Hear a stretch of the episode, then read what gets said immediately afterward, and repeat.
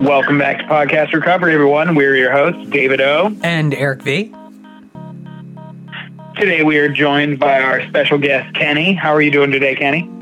I'm doing wonderful. Thank you very much. I'm a big fan of what you guys are, are doing, so I'm happy to, to be on your podcast. Thanks, man. I appreciate it. Uh, where, where are you from, Kenny? I, I'm, I'm from Seattle, Washington. Grew up here and live in Seattle and got sober here and, and still here years later. Awesome. Um, when were you first introduced to recovery? I was first introduced to recovery when I was um, uh, still a really young guy, probably as early as 14, 15 years old. I was in trouble with the law and got introduced to recovery that way and mm-hmm. ended up coming back into recovery and uh, getting sober when I was 28 years old. Nice. And uh, how long have you been clean or sober? I've been sober 30 years, so my sobriety date is June 8th of 1989. Wow, that's amazing. Like, uh, as a, a, you, I'm 32. Eric's 32, I believe. So you've been you've been sober pretty much our entire lives. Yeah, that's that's the case. I have uh, I have a, a daughter that's 28. Never seen me drink, and I have a son who was adopted in my sobriety, and he's never seen me drink either. So awesome. What a blessing. All right, man. Well, with all that out of the way, we're gonna we're gonna turn it over to you to share your story with us. So take it away. Great. Well, my name is Kenny. I'm uh, I'm an alcoholic. I've been in recovery for 30 years. Like we just said, I'm a I'm a huge fan of the podcast Recovery and saw you guys, David and Eric, on Twitter. I think it's probably where I first found you guys. So I'm really grateful to be here and Oh, uh, just uh, um, you know, I, I just like to start by saying that, um, you know, I in the in that I'm probably going to talk for 30 minutes or so, and during that time, I'll tell a little bit of my story and try to give you a little bit of a feeling for some of the passion that I have about recovery and what it's done in my life. But I got sober, as I said, in, on June 8th, in 1989. Um, I uh, I came from an alcoholic home. I, I think sometimes that's important. It seems like a lot of people in recovery came from alcoholic homes or came from homes yeah. where there was divorce or other problems, anger problems or violence in the family. Um, yep. But it certainly isn't that way for everybody. I know that to be the case because my brother Jeff is is uh, is not an alcoholic, and he and I shared a bedroom when we were growing up. But mm. I grew up in a home where my mother was an alcoholic, and she's sober now, and my uh, and my stepfather, who raised me and and who I grew up with, is the man in my life, uh, died on the streets of Seattle, homeless as an alcoholic, and Jeez. so I I knew from the time I was young that um, you know that I'd been I'd, alcoholism was not uh, was not anything I wasn't aware of. I just was aware of how unusual it was for the the type of drinking and drugs that were going on in my own family. Mm-hmm. And one of the, for instance, is when I was a young kid, you know, we we moved a lot because of that, and I went to a new high, new junior high school. It was seventh grade, which was a really, you know, pretty intensely uh, social kind of time in, a person's life. And so the seventh yeah. grade was kind of my move from grammar school into junior high school. Mm-hmm. And I took that move, and um, I was I was 12 years old. I was just about to turn 13, and and I was still wet in the bed. I was still um, mm. I I and so and because you know my house was the party house and everybody from the bar came to my house after the bars closed and there was a lot of insanity and fights the police were you know we were well known my family by the Seattle Police Department which made regular visits and and uh, so I would just wake up and have to get myself ready for school. I didn't know anything about personal hygiene or those kinds of things, and I would just try to towel dry myself off the best I could and try to dig through a pile of dirty clothes trying to find the, the cleanest mm-hmm. of the dirty clothes. and put that on, and they were clothes that didn't really fit that well, and so you know that's the condition I was going to school in. I had long hair was popular then, and so I had really long, greasy hair, and and uh, the greasy part wasn't popular, but the um, I stunk like urine, and and and you know one of the mm. one of the fun things I say is that you know my if you were to talk about the drug of choice, which is not my favorite thing, you know my favorite term, I really believe that the drugs that got me into trouble were the drugs of no choice, which for me were alcohol, heroin, cocaine, and some some others. But those were the drugs I didn't have any choice over. No matter how bad I wanted to stop, I couldn't. And yeah. uh, if you were to use that term, a drug of choice, my first drug of choice was probably lack of oxygen to the brain. And so I was looking mm. for a way out. You know, I would choke myself, and then I'd get this euphoria for a few minutes, and uh, and I would kind of stagger around. So you know, the, the the funny thing that I say is that you know my popularity waned a little bit in the seventh grade because I was this you know stinky kid that smelled like urine that uh, would stagger around, and mm-hmm. uh, and you know it was just a and so. Um, you know, when alcohol came my way and I really made the decision to start drinking, I was off to the races. And um, I've only ever met one other person. There was years I would tell my story, and I would tell. Would one of the things that I would say is that I never knew another person that had this as a part of their story, and that was that that uh, that as a, a juvenile, you know, uh, I was probably about 15 or 16, I was court ordered to Antabuse because I was always drunk at school. I was drunk every time I was wow. arrested. I went to, and so I was would every day go to the pharmacist that was close to the house where I was living, and and the pharmacist would give me a pill, and I would take it, and I'd have to sh- open my mouth and show him that I'd swallowed the pill, and I would sign a paper, and he would sign it, and off I would go. But I spent most of my juvenile years in and out of institutions of one kind or another, foster homes and group homes and lockup institutions, and I was in my first treatment center, if you could call it that, when when I was about 16 years old. I was uh, it was a lockdown facility, um, mm. and locked down in cells, and uh, but there was it was the whole unit.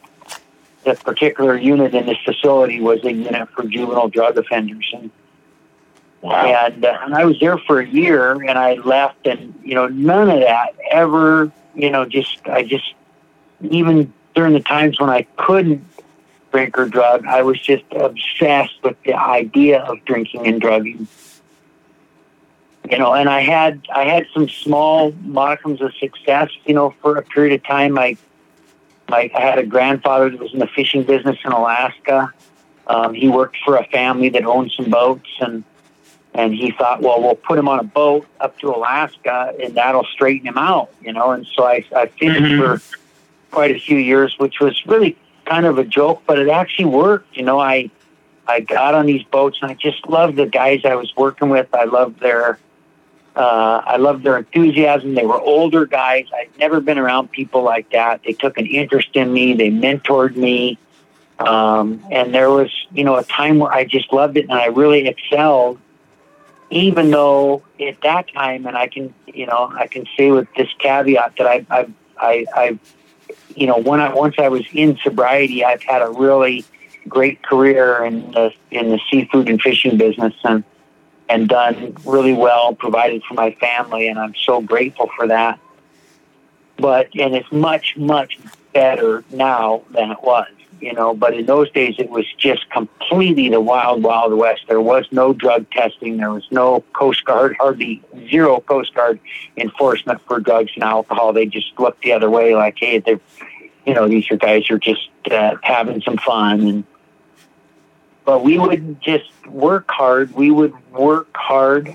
You know, we were just, we weren't just work hard, play hard guys. We would work hard while you know, we were playing hard while we were working. So we were doing a lot of drugs and drinking mm-hmm. while we were working and doing this really dangerous work. And we were just completely out of control.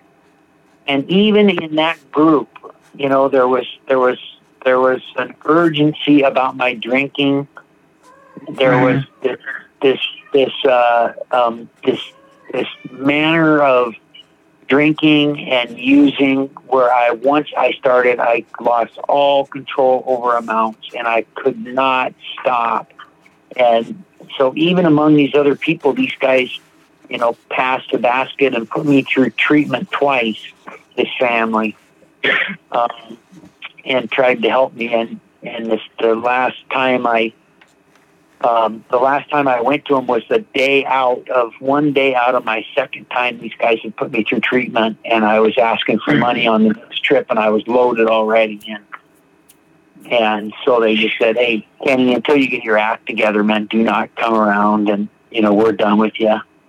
And for the next three years, there's there's this you know idea that you know I knew I was I knew that if I I knew then even that if I if I took a drink, I was you know it was curtains.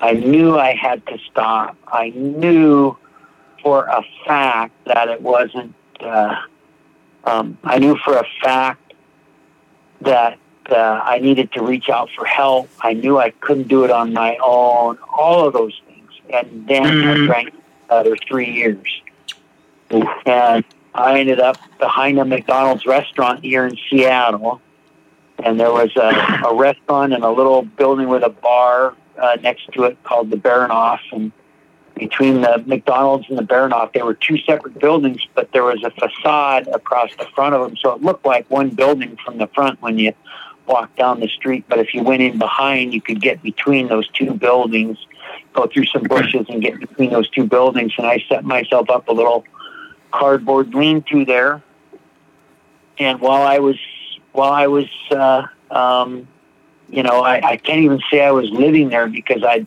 totally quit sleeping and I quit eating. And, um, you know, I was just that guy that was living only to drink. That was it.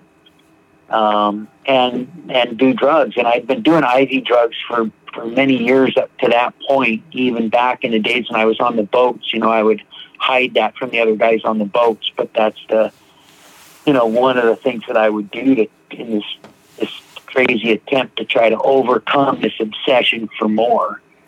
Mm. And that's really what it amounted to for me was just this, this, you know, I always, um, you know, I would just get into this place where I just thought if I had the right combination and the right Oh, yeah. amount of, of things in me at the right time and I could get just everything perfect that um, if I could get to that place, I was going to be able to take a deep breath. And from that place, I was convinced I would be able to stop. Like if I can just get Mhm. there, then I'm going to call for help and I'm going to be able to stop.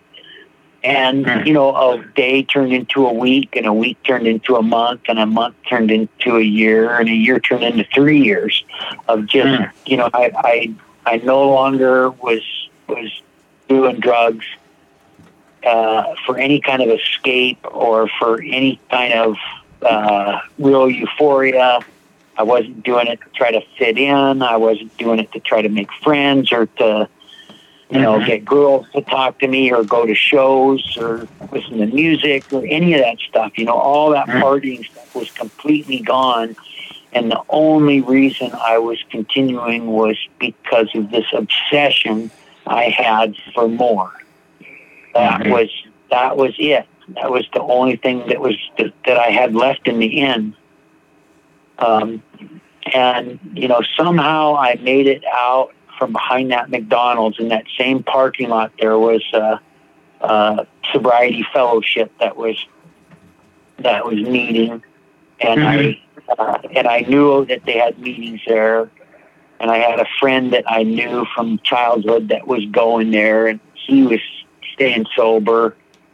And I thought, well, maybe if I go over there, I was out of money, and I was at a place where I would get really, really sick when I stopped, and I was out of money. Yeah. And so I just thought, that, you know, and it's like one of those miracles. I think we get sober sometimes on days when we don't expect to get sober, when we're not trying to get sober. And mm-hmm. I thought even, and when we don't want to get sober, I thought even if I did want to get sober, which I don't, because it always had meant the same thing for me, just one more attempt and one more failure. That even if I did want to, I wouldn't be able to, and mm-hmm. and it mm-hmm. would just be just this this kind of lost cause, and why even try? But I did think that if I went there I might meet somebody that would take me into their house and nurse me through some withdrawals so I could try to find and get some, you know, get some gain back because, you know, I just woke up every day or came to every day with the idea that, that, uh, you know, what kind of pack of lies am I going to come up with today to try to get me out of this mess? And, mm-hmm. and so you know, that was the beginning of my sobriety. That was June 8th of 1989. And, and I, I had a, a guy come up to me, you know, something happened to me. I went to this, this fellowship hall and, and I, I just started, the meeting ended and I didn't know what I was going to do. My friend wasn't there and I just started crying in this meeting. And it was just like that hollow cry, just, you know, there was like no emotions attached to it. Just felt like an empty shell inside, which is like so different than I feel today. You know, I just feel like full of life and just, you know, love doing this kind of thing and love helping other people. And I sponsor, you know, I've had a chance to see a lot of other people make their beds and walk again. And I've been mm-hmm. very active in that. But I just, you know, that meeting ended and I was there just, you know, totally lost And, the, you know, my family had tried to help me. My friends had tried to help me. Everybody tried to help me. And a complete stranger came up and said, listen, if you'd be willing to go to detox, we'll, we'd be happy to give you a ride. And a matter of fact, we'd already, we've already made a couple calls and they got a bed waiting for you. Mm. And, you know, I've just been such a recipient of kindness um, in recovery and people you know, for no other reason than just this, you know, feeling of of uh, well-being and, and their own efforts to get sober. They were reaching their hand out to people who were still suffering and trying to stay sober themselves. And you know, I just feel so lucky I got sober, not just only when I got sober, with the guys that I got sober with and the mm-hmm. people that were around me. That's really what it took. And I'm not a believer that anybody gets well in isolation, regardless of what particular program you go into, regardless of your belief or lack of belief. You know, it's that that is one of the keys to recovery is that you know we don't do this thing alone. Yeah. And uh, you know, I just I like to say I learned about giving from experts. You know, I had um, I had, uh, you know, I got the same guy, Al, that dropped me off at detox. He picked me up. And on, after five days in the detox, he picked me up, and that's where I got my first five days of sobriety. Nice. And you know, looking back on it, I just, it just, you know, it's overwhelming for me too, even to think about like 30 years of sobriety. You know, that's like, uh, yeah, um, that's you know, more than half my life. I'm 58 years old now, and and uh, just it's just you know such an incredible thing to me, and I'm just so grateful that mm-hmm. you know that, that that that that's what happened because you know I'm absolutely convinced that I should have you know I should have uh, died behind that McDonald's restaurant. You know, I was just completely out of my mind back there. You know, I was I was close enough. My little camp out hiding spot was close enough to where I could still hear the loudspeaker from the people using the drive-through, and they would say, you know, I need a number three supersize with the Diet Coke, and I thought I heard them saying, "Hey, there's a freak back there shooting coke." Somebody called the FBI. You know, that was the kind of that was the kind of going on in my head and yeah. you know even after i got sober you know i mean um you know there's there's uh um you know i can say that you know one of my favorite things is i was not too well at the time talking about being sober being a year and a half or two years sober Um. It took a long time for me to, to come out of that. I just I I can remember sitting down. My my uh, Al, who picked me up, you know, he was kind of my sponsor in sobriety, and and he owned a little car lot, and he, you know, I stayed in the back of the car lot. He had a little. Uh, there was a bedroom back there and a little kitchen. You know, it was very comfortable, and it was, uh, you know, but it was, it was in a part of Seattle, right on Highway 99 and and 82nd, uh, right in town. And it's just, you know, it's not a very good neighborhood now. It was not. I think it was probably a worse neighborhood then Mm-hmm. uh, but it's still not a very nice area. Um, not a place you'd want to go at night, and um, unless you were like I was back then. But uh, you know, but you know, it's just I just look back and I just think, man, how did that possibly happen? You know, because I got sober, and then not only did I get sober, but I I stayed sober and. Um, and I stayed sober right in the thick of everything. You know, every morning I'd Mhm. walk up, there were syringes in the alley, right coming out the back door, which was where the, you know, my main entrance out of the, the little bedroom and stuff in the back. There was Mhm. always stuff going on in the car lot at night, and I knew a lot of the people from that area. And I just think, man, what a miracle it was that that, that happened. And I got, you know, I got, uh, um, you know, I got very, very vested in pursuing a spiritual way of life, and I really, to this day, you know, I look back on it. I think that's what made the difference for me was was that I started pursuing a spiritual way of life, and you know, I went and did some of the things that were suggested. You know, I I, I, I wrote an inventory and you know of all the people I'd had these resentments against, and and I looked at, geez, where where, where was I to blame? Where was where was I at fault? What should I have done?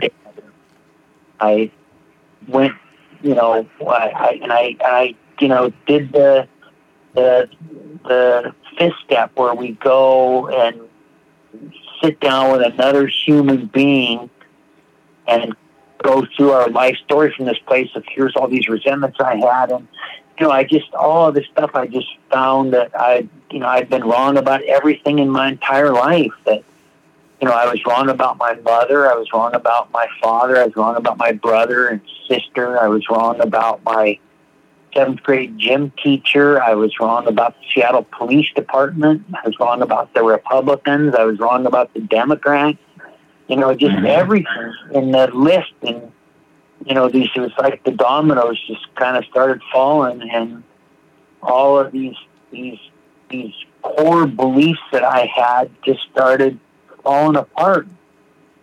And, uh, and I really think, you know, that's the beginning for so many of us is whether you want to call that, you know, the com- a complete psychic change, which is like the idea that in our in our minds, uh, you know, the psychic is like our the way we think. Like my way of thinking completely changed, or you want to call it a spiritual experience, or you want to call it kind of a moral psychological event. Doesn't matter, but that's you know that this is what I attribute to, to pursuing the spiritual life, and you know there's really a great psychiatrist, a guy named Carl Jung. Um, that was around back in the 1930s, 20s, and 30s. And, you know, he's still the kind of like one of the fathers of modern psychology. Most uh, counselors and psychologists would tell you they're Jungists. That that's what they teach Yeah. in Yep. psychology today. And so he was really a profound guy. He wasn't an alcoholic or a drug addict, but he was incredibly interested just because he was a guy that really looked at these archetypes. What you know, and one of the archetypes that he was really interested in was this this alcoholic, this hopeless variety alcoholic Mhm. and drug. And what he's what he said was, you know, he called it spiritus contra spiritum, which is which meant that that uh, you know we're drinking the spirits, and it's a proxy for the spiritual experience that that he thought at the core of every the core of every uh, um, case of alcoholism and drug addiction, at its foundation, at its very beginning, was this yearning for the divine. That, that, Mhm. that the alcoholics and drug addicts are people that have this inner, you know, uh, um, you know, this inner dwelling place that's not complete unless we find the spiritual life. And without finding that, the time and day will come, and I will drink and, and or drug again. That that's Mm. uh, um, that uh, you know that was kind of one of his beliefs, and I've really I'm really a subscriber to that. Mhm. Um, and you know, there's you know there's an analogy that I'll I'll use here, and the analogy is is like you know one of the things that you know that there's a lot of you know I think part of the spiritual life is like the you know the, the our intuition returns. We get this this intuitive thought, these inspirations. Some people call it the you know, this vital sixth sense that we get this sense that's beyond our hearing and our taste and our touch and our eyesight and um, you know the five main senses that there that, that, there's a sixth sense beyond that. People say like it's like the mother's intuition they call it, you know, or the women's intuition Mhm. where the you know the the kid comes into the house and the mom says what's wrong. She can just sense you know something's wrong and and that uh, um, you know that's this innate part of us that gets to be awoken and that we are people that are we're you know I the best description I have is that I was walking around asleep dreaming that I was awake Mhm. that is where I was and now I'm awake you know as a Mhm. result doing some super simple spiritual things and being willing to grow on a regular basis that experience in my life, I found that I'm easily able now to stay sober. It's not even a, you know, I don't get up in the morning and pray, God, please help to keep me sober. Because I Mhm. open my, just there. This gift is just there. You know, I think about a lot of other things, but that's not one of them. Mhm. Um, and the analogy that I'll use on kind of this inspiration, um, and then I'll wrap it up with this because I think we're just over. We're, we're coming up pretty quick on the on the You're good. minute. I want to. I'm really You're anxious to get questions and answers, but uh, the uh, the the piece that that I think about is you know that you know kind of where my imagination has been fired in this deal is that when I was I was homeless a little for just a short time before I got sober. I usually had money to I usually had money to you know uh, I could drum up money to get a hotel room with some Mhm. different people or you know I I had some game left up up until the end which I had no Mhm. game but you know I had to get a girl to let me crash at their place for a while or some friend or you know I mean and uh but when I was a kid, I was homeless quite a few times as a as a teenager, and and I can and I was just I was homeless just because it was better to walk the streets all night than it was to go home on certain nights where I had a bed and a room and um, because of what was going on there. But the the thing that you know, there was a friend of mine and he had a garage, and I used to go there, and he, his parents, you know, he was a young kid, but his parents let him hang out in the garage and he'd set up a bedroom and everything out there for himself. Mhm. And it was separate. The garage was separate from the house. I don't know what was going on with the parents at the time. I thought it was the coolest place in the world. Now I think, my God, what was going on with those parents? Mhm. But the, uh, um, but the thing that that uh, you know I remember was just it was just a cool place. You know, there was he had music and huge speakers, and girls would come over. He always had booze, and we were always drinking. There was always pot. And, you know, it was just wonderful. He had a really mean dog that would attack people. It was just like I just Mhm. thought this was the coolest thing in the world. You know, that uh, and I used to walk around when I was homeless, and I would see these clearly underutilized garages, and I would think to myself, "Man, if I could ever have a garage, you know, all to my own." Mhm. life would be wonderful. You know, that would be so great. And it wasn't even to be my garage. It was always if somebody else would let me stay in their garage. Mhm. Um, you know, that was like the best I could hope for in my life.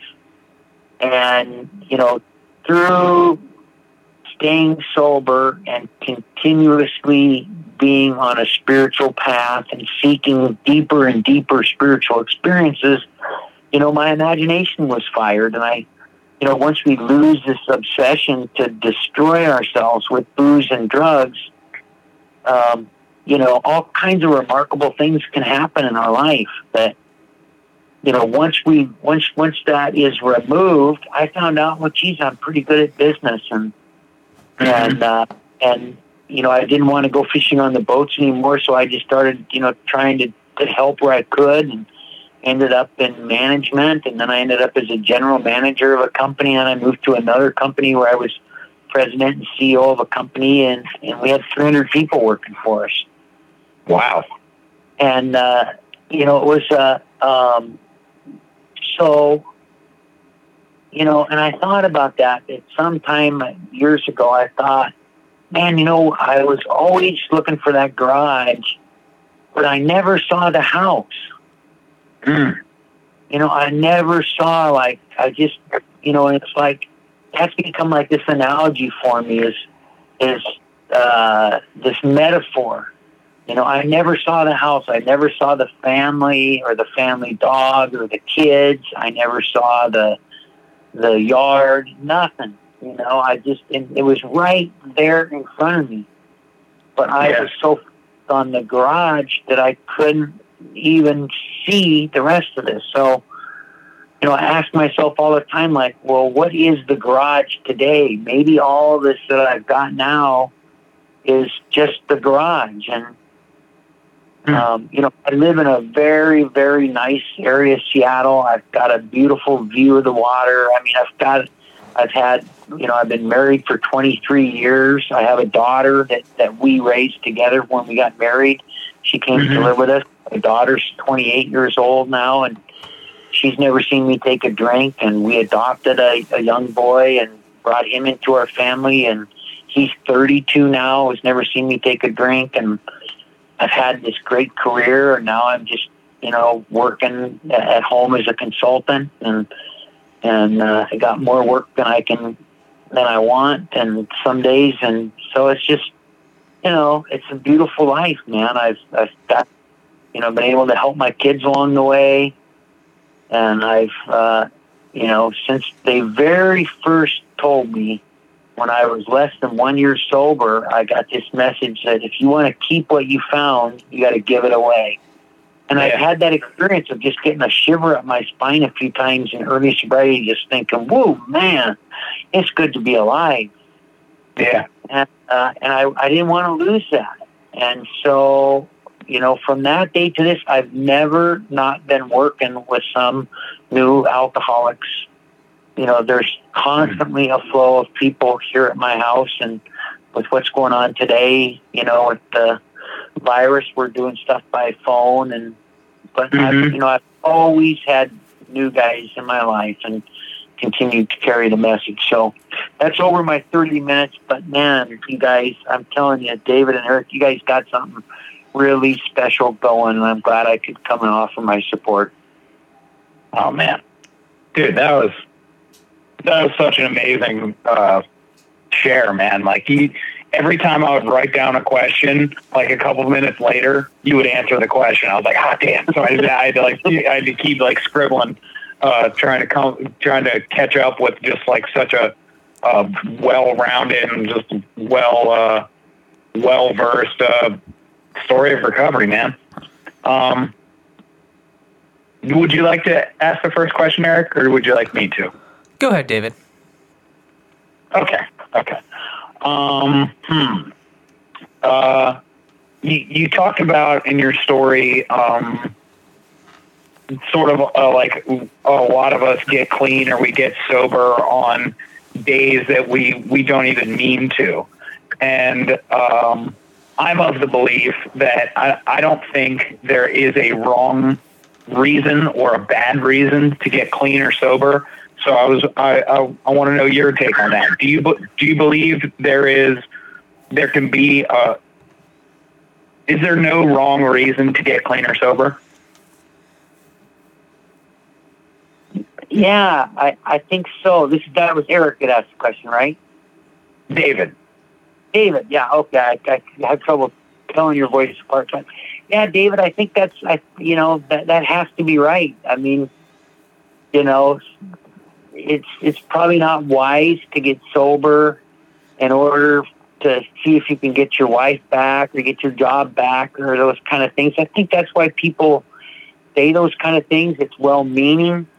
But mm-hmm. I think you're right. It can be misguiding it sometimes. That whatever reason there is for you to get sober, so long as you find this willingness to be open minded um, and to begin, you know, to pursue, you know, in my thoughts, it helps to pursue the spiritual life and mm-hmm. to find somebody else that's been down that path that can take you through some of these steps. That's, you know, I, I, I just I think there's probably a lot of people that came in with wrong motives and and uh, and and so I think you know whatever gets you sober. So I I would agree with you. I think you're entirely right, David. There is no there is no wrong reason to get sober.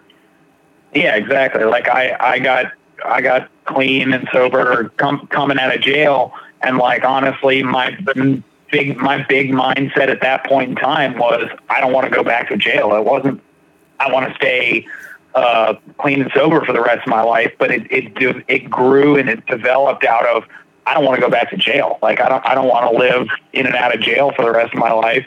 And now, uh, eight years later, like I'm I'm still here with a with a beautiful, growing, evolving recovery. Yeah, there you go. What you got, Eric? So it sounds like from, you know, where you are now, you have a, a fairly full life uh, between work and family and recovery.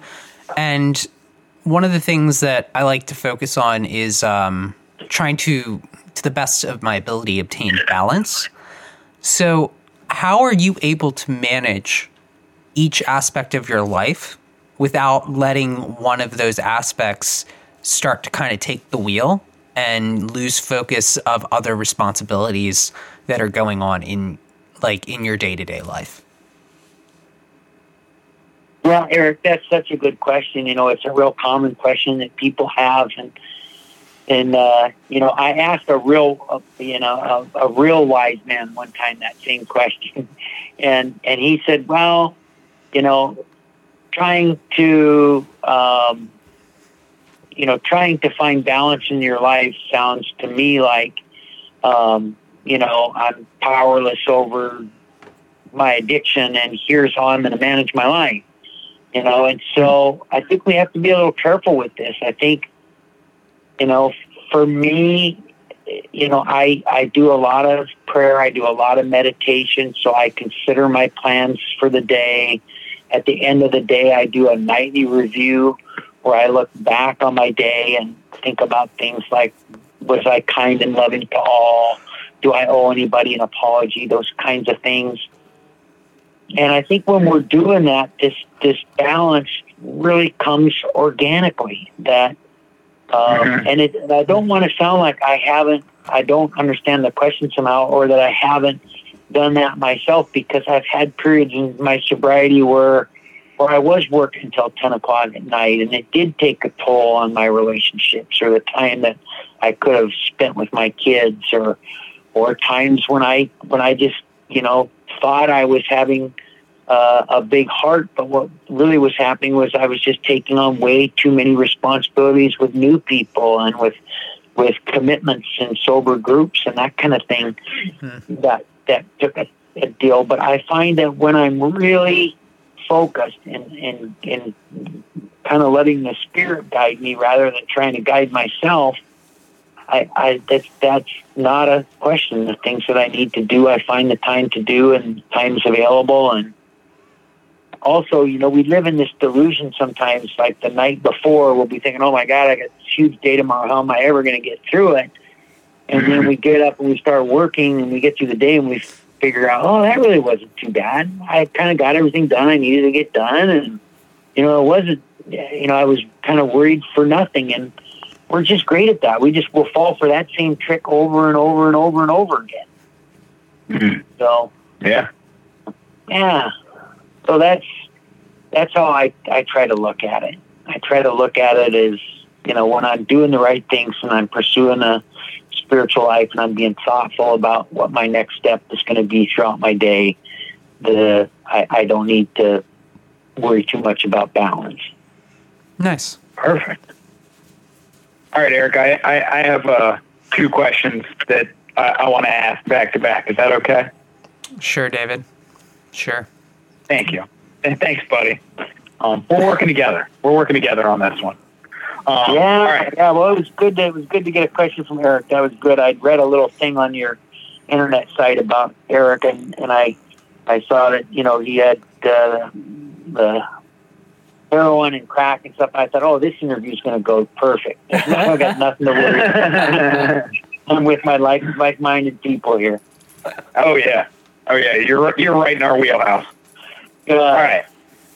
Okay. So, like you, you, you talked a lot about um, really kind of addict thinking and addict behavior, just sort of, and a lot of those uh, mis- misconceptions or misinterpretations that we like find in recovery that we had in our early earlier life while we were in active addiction. So, how do you think our uh, misperception of our lives how does that help accelerate our addiction?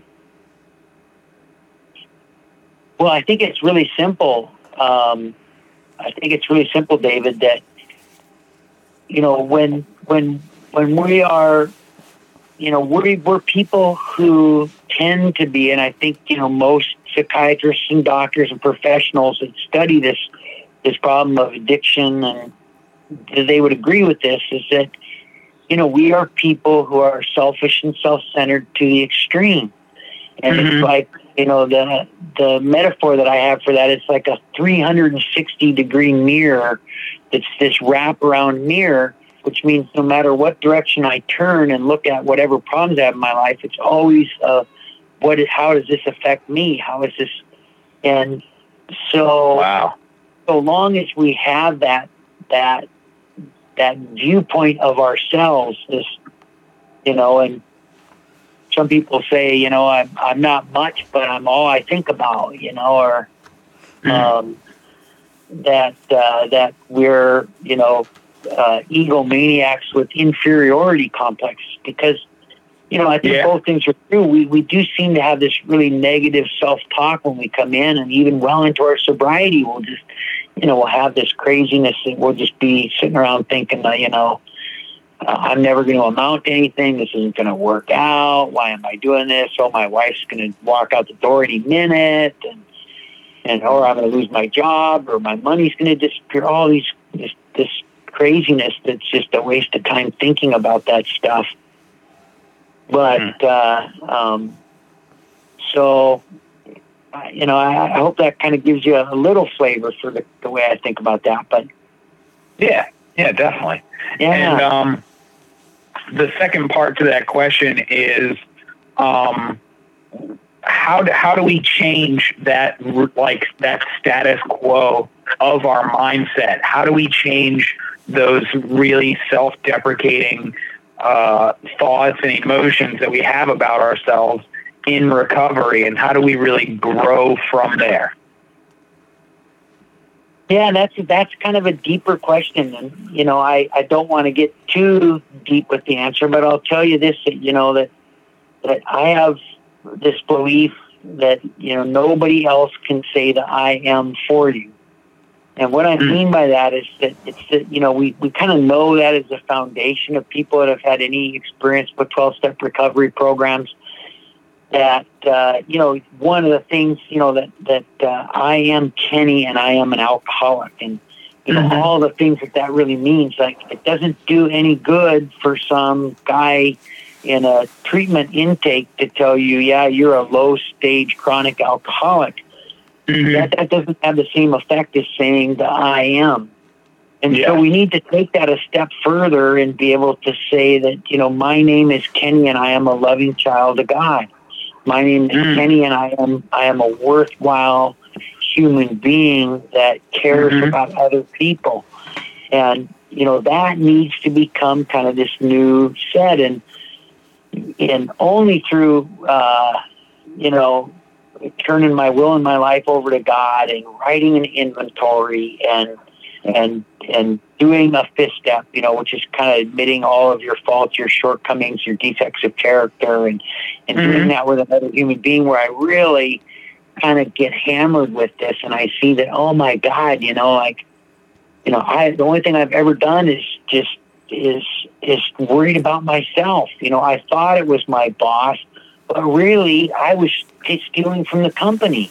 I was a terrible mm-hmm. employee, but in my mind, I'm thinking, oh man, I'm the hardest worker here, and I'm not getting treated right. I'm, you know, it's just all of these these these things that that we believe, and I mm-hmm. can tell you, it's. I think you know, it, sometimes we got to get used to the fact that we're not just going to get well on a week from Thursday. It, it, we're Yeah. going to be in this process for a while, and Yeah. And that, that it takes this kind of prayer and meditation and, and this awareness of I am. You know, nobody else can say that for you. It's got to come from one, getting rid of all these old beliefs, and two, having some new set of concepts and beliefs um, start to be the driving forces in our lives. Nice. Like it. All right.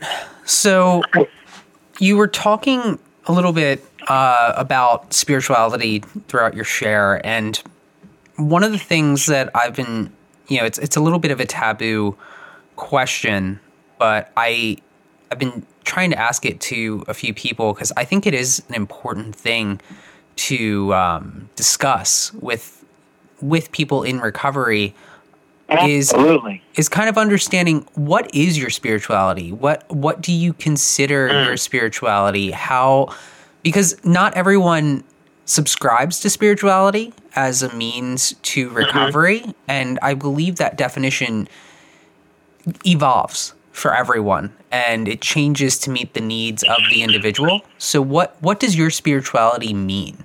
And what does it mean like what does it mean to you and how do you quantify that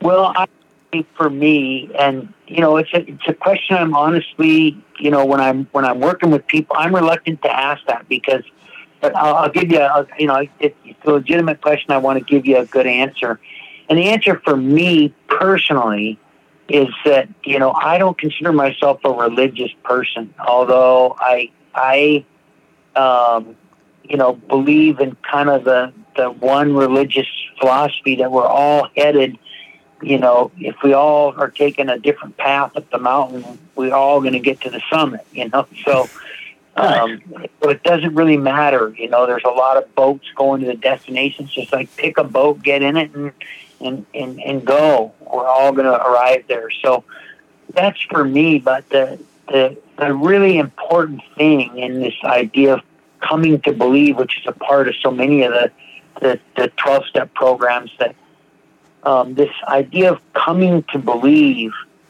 is, you know, that, that we have to have some conception of a power greater than ourselves.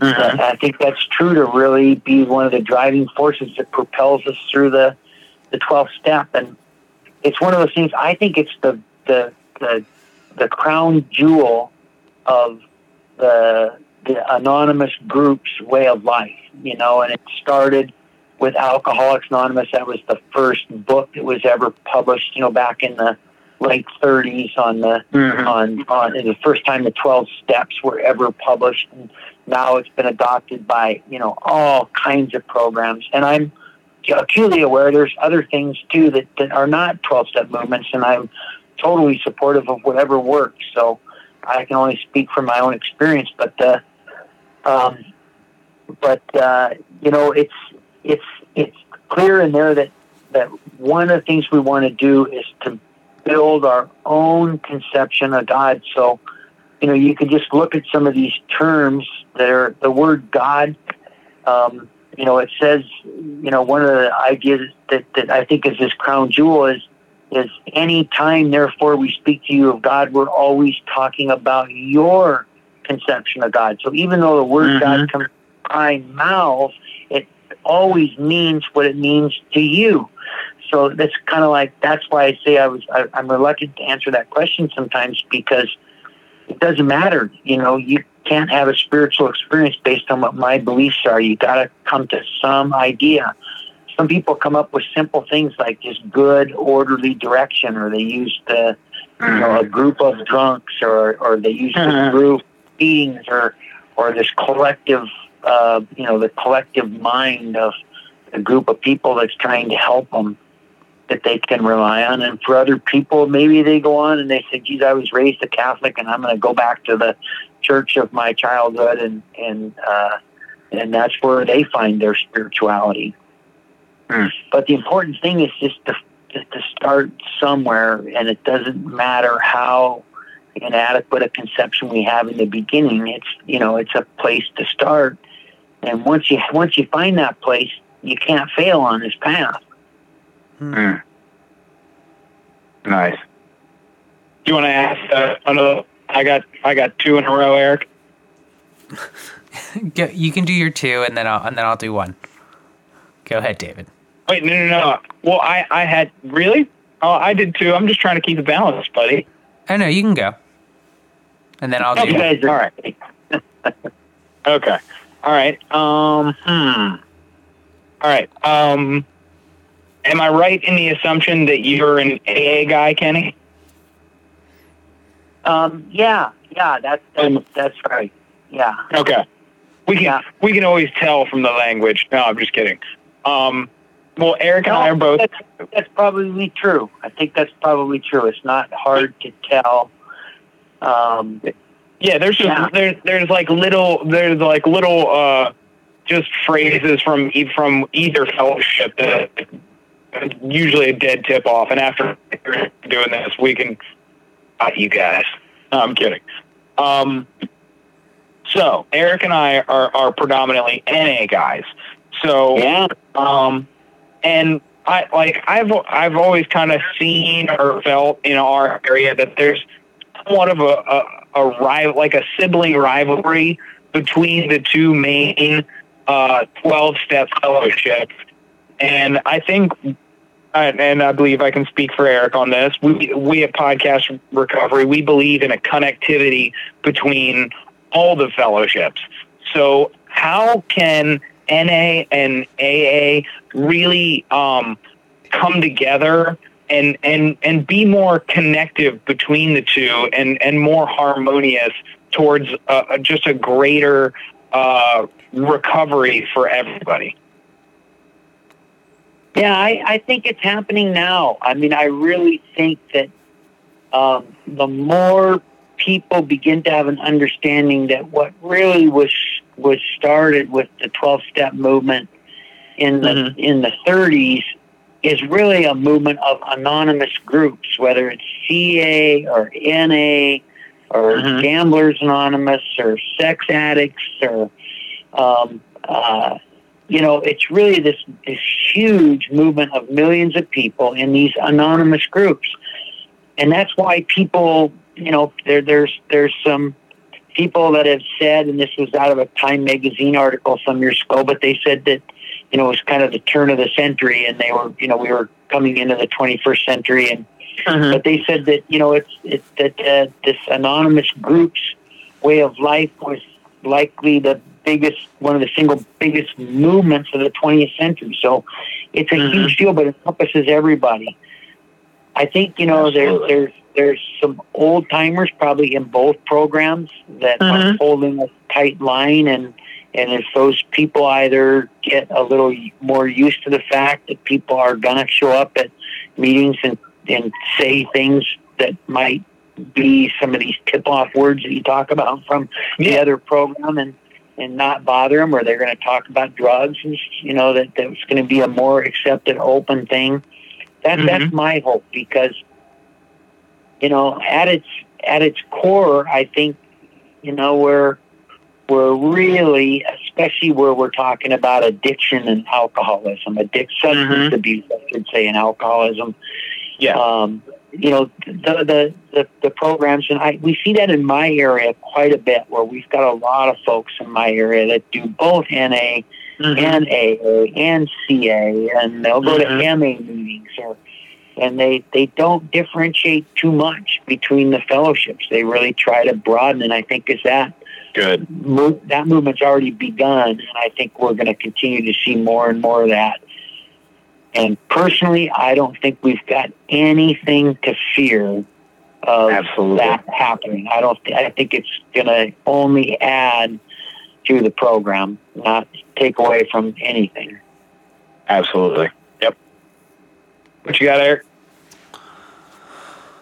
Uh, so I'll I'll go with one of our our uh, questions that we usually ask. Um, so throughout your recovery, you know, as the drugs and the alcohol, you put those down, other addictions or addictive tendencies or behaviors are going to manifest themselves in your life. So I'm curious, which addictive tendencies have you noticed or um, behaviors have you noticed that have uh, presented themselves throughout your recovery? And how have you used recovery to then um, deter that behavior and to you know kind of put uh, a lid on it if you will um, so i, I kind of want to hear like how you've not only what addictive tendencies you've realized have manifested but also how did you go about dealing with them yeah i you know of course you know, there's the, the, the, stuff that comes to mind are the things that I don't want to talk about. So that's probably the things that I should probably try to offer to the listeners, you know, that would be the most help. So, um, but, you know, I had a real issue with, with, uh, um, with sex and, mm-hmm. um, and pornography, you know, and early in sobriety, it just kind of took over and, and mm-hmm. it was mm-hmm. really tough. It was embarrassing because I was working with guys and I was kind of well thought of around the fellowships that I was going to. And, you know, there was a, um, there was a, a you know, a, a real stigma that I thought I had attached to it in my mind. Mm. And, but I had to seek some help for it. And I asked a few people around the program for some help. And, and I can tell you, you know, this, this some of these the fellowships are great places to go for your problems with addiction um, uh, and substance abuse, but it might not be the best place to go for a problem uh, with sex. Mm-hmm. And so, um, you know, I on my own just got to a place where I was, I could see that if it continued, it was going to eventually, it could lead to, to, to right back to using drugs again. And mm-hmm. I sought out some counseling and I went and saw a therapist and it was great because she knew nothing about, this lady knew nothing about the 12 steps at all, had really had no, you know, so it was good. I found somebody that wasn't going to just, because I told her, oh, I'm in the program, I'm doing this and I'm helping all these people and doing this and that. And, uh, and she was like, well, that's all good, but that's not what we're here to talk about, you know, so it was great.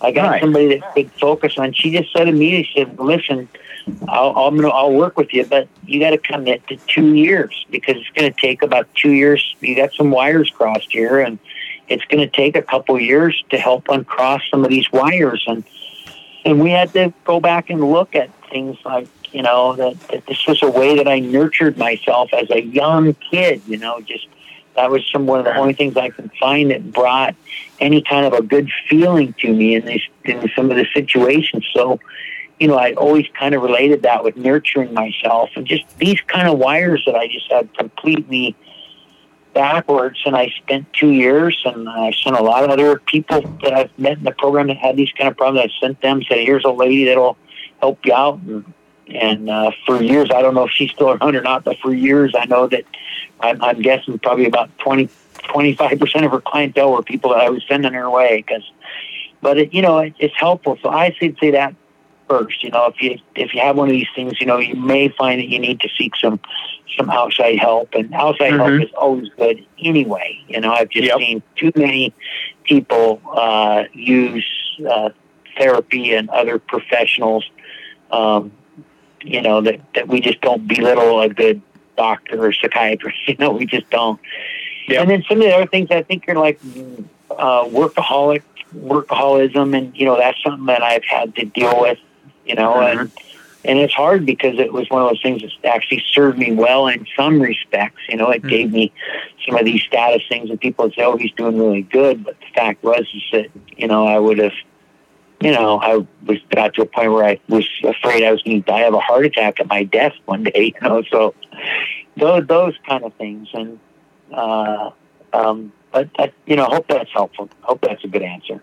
No, yeah, oh yeah, those were perfect. I mean, Go ahead, Eric. No, definitely. I, I, I can relate to the workaholism and also, I mean, even the porn addiction. I, I think that's a that's something that's not talked about enough.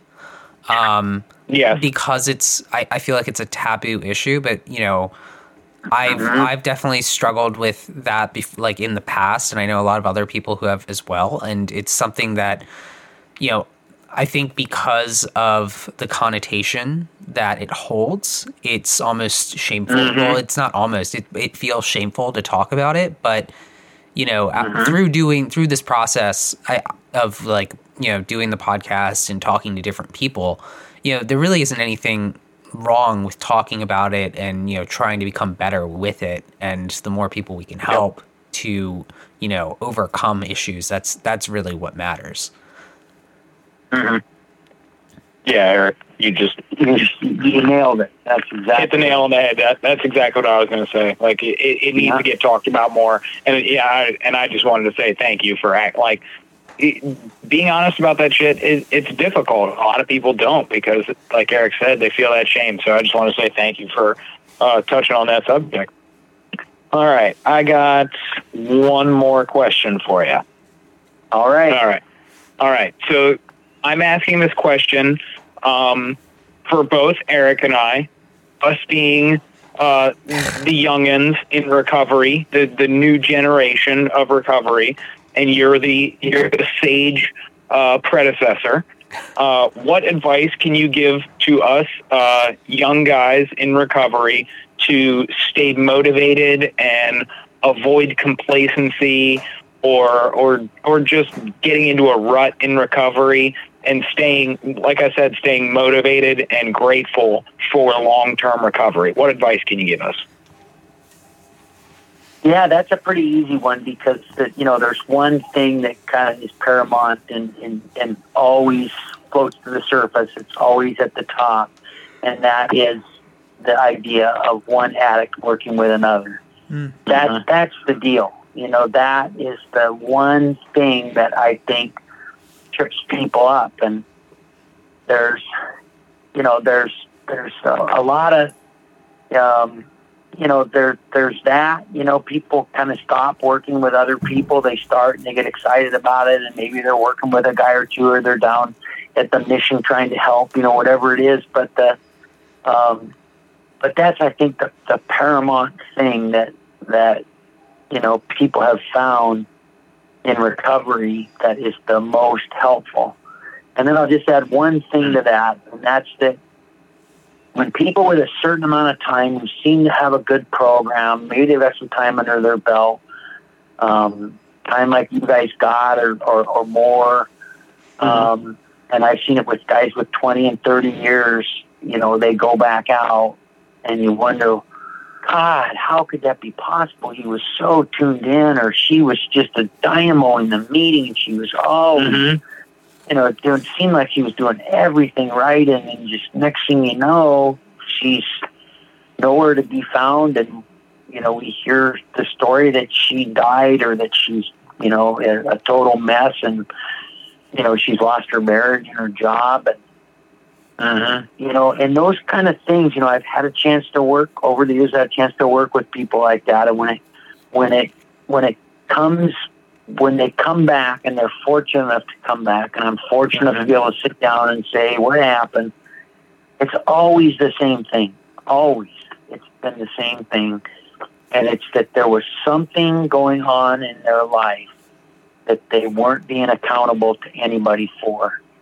Mhm. There's some there was some secret like the stuff we just talked about. They were they were stealing from work.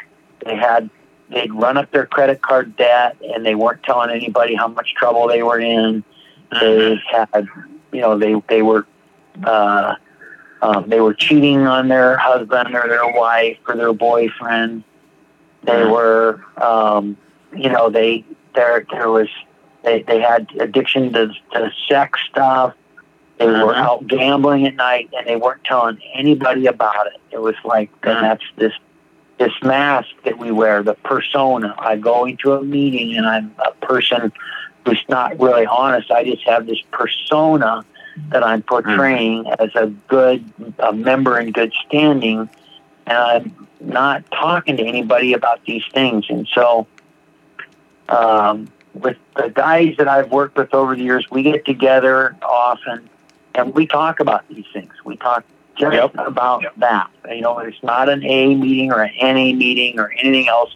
We sit down, we have dinner, and then when we're done with dinner, we have a little private room. We get to have people come serve us our dinner and in a restaurant, and then we close the doors and we get down to to brass tacks about okay, what is it that you need to be accountable for? What is it that's going Mhm. on in your life that you're not telling anybody? And in that group, we also have another rule that nothing we talk about in that meeting is ever repeated outside of the meeting, even amongst Yep. ourselves. So Yep. once we're done with the meeting, at the end of the meeting, nobody would say, "Hey, what did you think about what Eric said?" or "Hey, how about what David said? What did you think of that?" That, that, Mhm. that those we don't we don't talk about it at all. Um, other than you know, like sometimes with people, hey, there's that thing I talked about. Can can we talk about it together? And of course, that's fine. But um, Mm. so that's it. You know, that's there's that that's some advice that I I'd I'd give you guys is you know work with others, work with others, keep doing what you're doing here because man, I'm telling you, you know that you guys are taking technology and putting it to some really amazingly good use and and I think you're going to find that uh, that things are really going to take off with your um, with your recovery podcast. I think it's a great thing, and I, I I know there's more coming from looking at your website. So I'm anxious to Mhm. continue to follow you guys, and I think there's some good stuff happening. So keep doing that too. Thank you, man. I appreciate Yeah, it. thanks. All right, Eric. All right, David, it's that time. Is it that time? Yeah, it's that time. Go ahead. To the Twitter. To the Twitter question. what do we have tonight, Eric? Um, all right, so this is from uh, April uh, Ludgate or at OK underscore all right. And From April Ludgate? Awesome. so this is uh, this is a question for all of us. So Kenny, you'll answer first, and then um, David, and then myself. And the question is: advice for non-family loved ones of addicts, such as close friends, on how to be supportive, things you can do to encourage them, and what to say and not to say. Ooh, that was a good one. So I'm assuming April's question is asking about what we can do, you know, as people in recovery for the family members. Is that the way you guys are looking at this question? So I think she's asking it more from she, or like I'm guessing she is a close friend of someone who's an addict, and what advice you can give to her to help her friend who is struggling with addiction. Okay. Yeah. What advice she can give her friend who's struggling with addiction? Yeah, and she's Mhm. and she's not an addict. Mm-hmm. He's not okay. I got it. Well, I'm glad I clarified that because I had that. I had that exactly backwards. So, um, so you know, I think um, you know, if if she's willing, you know, that there there's sometimes, unfortunately, and it's one of the hardest things to do because, of course, we love these people. Is we have to wait for this, you know, what I would call this lucid interval which is if somebody is an addict and they're the type of addict and alcoholic that, that we are, mm-hmm. um, the time is going to come. They're either going to lose a job or the husband's going to leave or the, um, you know, there's going to be uh, some up, big upset in the family or worse, they get arrested. They're in the hospital. They overdose. But that, those are the times, and sometimes we have to wait for those before we can be a maximum benefit. And we can move move in when that when those things happen because you know there's this idea the more hopeless the better. So when we catch them when they're in that hopeless state, there's a much better chance they're going to listen to us, and we can give them information on how to get in touch with NA, how to get in touch with other mm-hmm. programs, mm-hmm. how to get in touch with. Um, you know, how do you uh, how do you you know turn them on to the sober podcast so they can listen to a few stories of recovery? Those kinds of things are going to be incredibly helpful, and you can you can you can present some of that stuff now in advance. But if mm-hmm. you reject you know, we we don't push. Yeah, this idea that the door to the soul opens inward. In other words, you know, people got to stop. You know, when you if you're push a door that opens inward, if you push too hard, it just closes tighter and tighter, and then you can't be of any use when the time comes. So mm-hmm. that I hope that's helpful to her. And man, I'll I'll be thinking about her, about April's friend. I hope she finds recovery. Yeah. By the way, Eric, I think that's totally the title of this podcast. The door to the soul opens inward. Uh, I think I'm going to go with. Go. I I like the lucid uh, interval as well. I think that's. Oh, dude. Yeah. Yeah. There. That God. See, this is what we need. We need we need our sage predecessors to give the, give us these little golden nuggets from time to time. All right. Um. So April. Um. I kind of want to answer this two ways. Uh. I'm gonna I'm gonna uh, answer it from like her friend in active addiction and in recovery.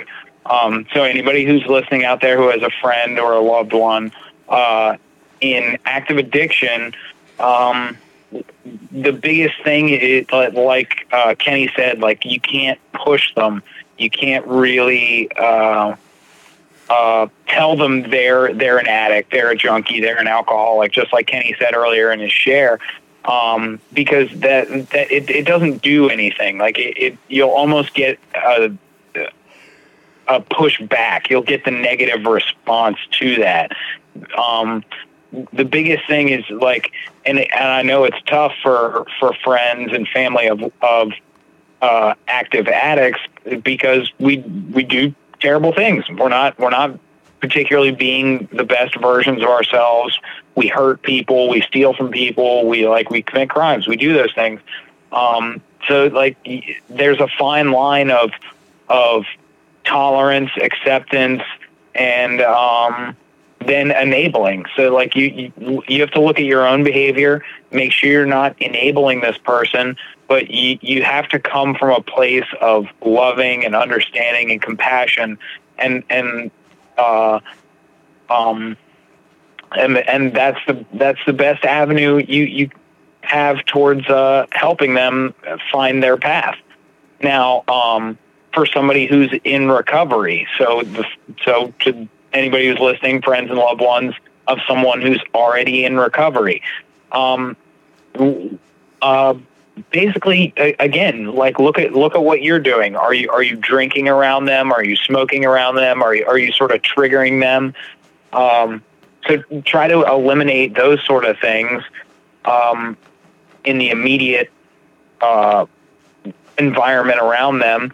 Um, and and just every once in a while give them some positive feedback. Be like, hey, I'm really I'm really proud of what you're doing. If you see those changes, like just say something. Just be like, hey, I, I really noticed like you're you're you're really getting your your your things together, and and like I'm I'm proud of you. Da da. Um, and uh, it, again, compassion, support, uh, love. If if if go to a meeting with them, go check out a meeting. If it's your best friend and they're going to a meeting, go to a meeting with them. You know, offer that to them. Say, hey, hey, can I can I go with a me? Like, even if you're not seeking recovery, go go with them so they know that you're an ally. You're you're in this fight with them, and that they know they can count on you.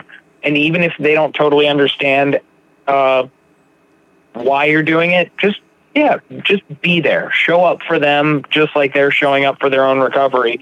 Um, because even if it's not um, an an addict working with with another addict, it's it's another human being with another human being, and that's how we grow. So I So when I was in when I was in active addiction, oh, I had a lot of friends who I guess we were addicts, but I also had a lot of friends who weren't addicts. Um and I guess and you know, I I'll, I guess I'll I'll take this back like from just personal experience and one relationship I was in before I gave recovery a real try um, the first time. Um, you know, she we were together for five years, and she was not an addict. She used drugs, um, but I would not consider her an addict. Um, but she was, you know, she tried to support me. She tried to encourage me. Um, but everything she did was wasn't right, I guess, and and poss- possibly that could have been because I wasn't willing to hear it, right? Like I don't think her intentions were wrong. I think it was the way people were. Sometimes it's what one thing I that I like to tell people is you can say a lot more by listening sometimes. Um, yes. because you know sometimes people just need to know that they're heard. And if you're telling Yeah. someone that oh man look at what you did. You got you know you got arrested again. Like but you know it's like yeah they they know that like they they Yeah. know like you don't need to take They're their in, yeah you don't need to take their inventory um and honestly Yeah. the best way to the best way to be there for someone is to be there for them. Don't talk at them. Yes. Don't, you know, even encouraging them like that encouraging them is kind of a double-edged sword. Um cuz if someone's not willing to hear a certain level of encouragement, they might like take that as a slight. Like and I, and I know that probably sounds crazy. Um cuz it's like, well, I'm you know, I'm trying to help and it's like, well, you got to know when to help.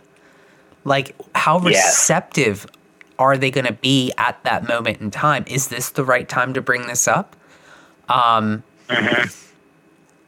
you know being i guess being in recovery I, I have you know i i've like dealt with a lot of people who are addicts or who have like you know different mental health issues and a lot of people in my life um will ask you know oh can you can you help this person and my my answer always is I'm not going to be able to do anything unless they're able to unless they're at a point where they want to help themselves.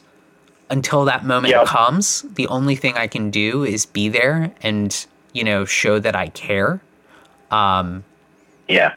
but I you know I don't want to open the gate to saying something unless I know that they're willing to receive it. Because if I say it at the wrong time, um, and they're not ready to hear it, that could be the words that, you know, prevent them from ever coming in. Yeah. Well said. I thought that was three very different takes on the on the question. I think I think we answered it all three of us in a very well rounded but pointed manner. Good job. A plus We're, we're a good trio, you guys. That was good. Yeah. All right, Kenny. Well, we're we're coming to the end here, but we want to give you one last quick minute to talk directly to the listeners, whoever whoever's struggling, looking to find that message of hope. what do you have to say for, to them? Yeah, I hope this has been encouraging to you. I hope that uh, um, that this has been helpful, and uh, you know, um, you know, my my words of encouragement are, you know, make sure even in these tough times that the uh, even in these tough times, um, you know, there's so many meetings online and these Zoom meetings, and everybody's getting together. You know, to just you know the, the, the, the basics are still there you know like to get to meetings and find a sponsor find somebody that's got what you want and mm-hmm. is willing to meet with you on a regular basis and is willing to take you through the steps you know that's that's just so so important that you've got somebody in your life like that and then the the accountable part you know if you've got some secrets some lurking notion that somehow you can stay sober and keep some certain secrets or you know and people have all kinds of stuff like that that just destroys them you know these things mm-hmm. that, that, get in their heads that ah you know I, I i took some painkillers when i broke my leg and i don't know and you know they, they don't talk to anybody about these kinds of things and so there's there's my last minute uh you know uh, uh plea or preaching, whatever you'd like to call it, to the mm. to the new women and the new men that are are listening. And, and, thank you guys again for having me on your podcast. Of course, absolutely, and, uh, man. And like, go ahead. Oh, and, and Kenny, where where can uh, our listeners find you? I, I, know you have a book and um, you have other you know things that you're you're doing. Where can they find your book and anything else that you are doing around the internet? Yeah, I do a lot of writing, and, and it's not all on uh, recovery, but it's all based. You know, I've got a book that's about recovery and uh, Awaken Giant Sleeping Spirit. I appreciate you asking that question. That book can be found on Amazon. And you can also go to my webpage, which is newthoughtlife.org, or you can find me at uh, New Thought Life at, at Twitter. Um, and I'm on Instagram and Facebook, so you should be able to find me pretty easy. But uh, newthoughtlife.org is my author's webpage, and you'll be able to see the book and other things that I've written. And I'm just uh, coming up on finishing uh, my next book, which isn't on recovery, but it certainly is about the spiritual life. And I think it's going to really hit home, especially for addicts and alcoholics and people suffering from our disease. Awesome. Awesome. All right, man. Well, we would like to thank Kenny for joining us this evening. Woo! Woo! Yeah. Thank you, guys. I'm feeling the snaps tonight. Good, man. But right. great. Thank you so much. Ab- absolutely. Here at Podcast Recovery, we are aiming to expand the scope of support for recovering addicts. Accessibility and convenience of helpful services is paramount to combating addiction. We work to bring the message of recovery to every addict, wherever and whenever it is needed. We believe that a powerful voice of recovery should be obtainable, practical, and at the touch of a button. Every addict deserves to hear a message of hope, and Podcast Recovery is here to provide it. All right, everybody, thanks for joining us. Make sure you follow us on Instagram, Twitter, Facebook. Check out our website, podcastrecovery.com, and absolutely go to Kenny's website, newthoughtlife.org. But most importantly, everybody out there, stay safe and stay clean.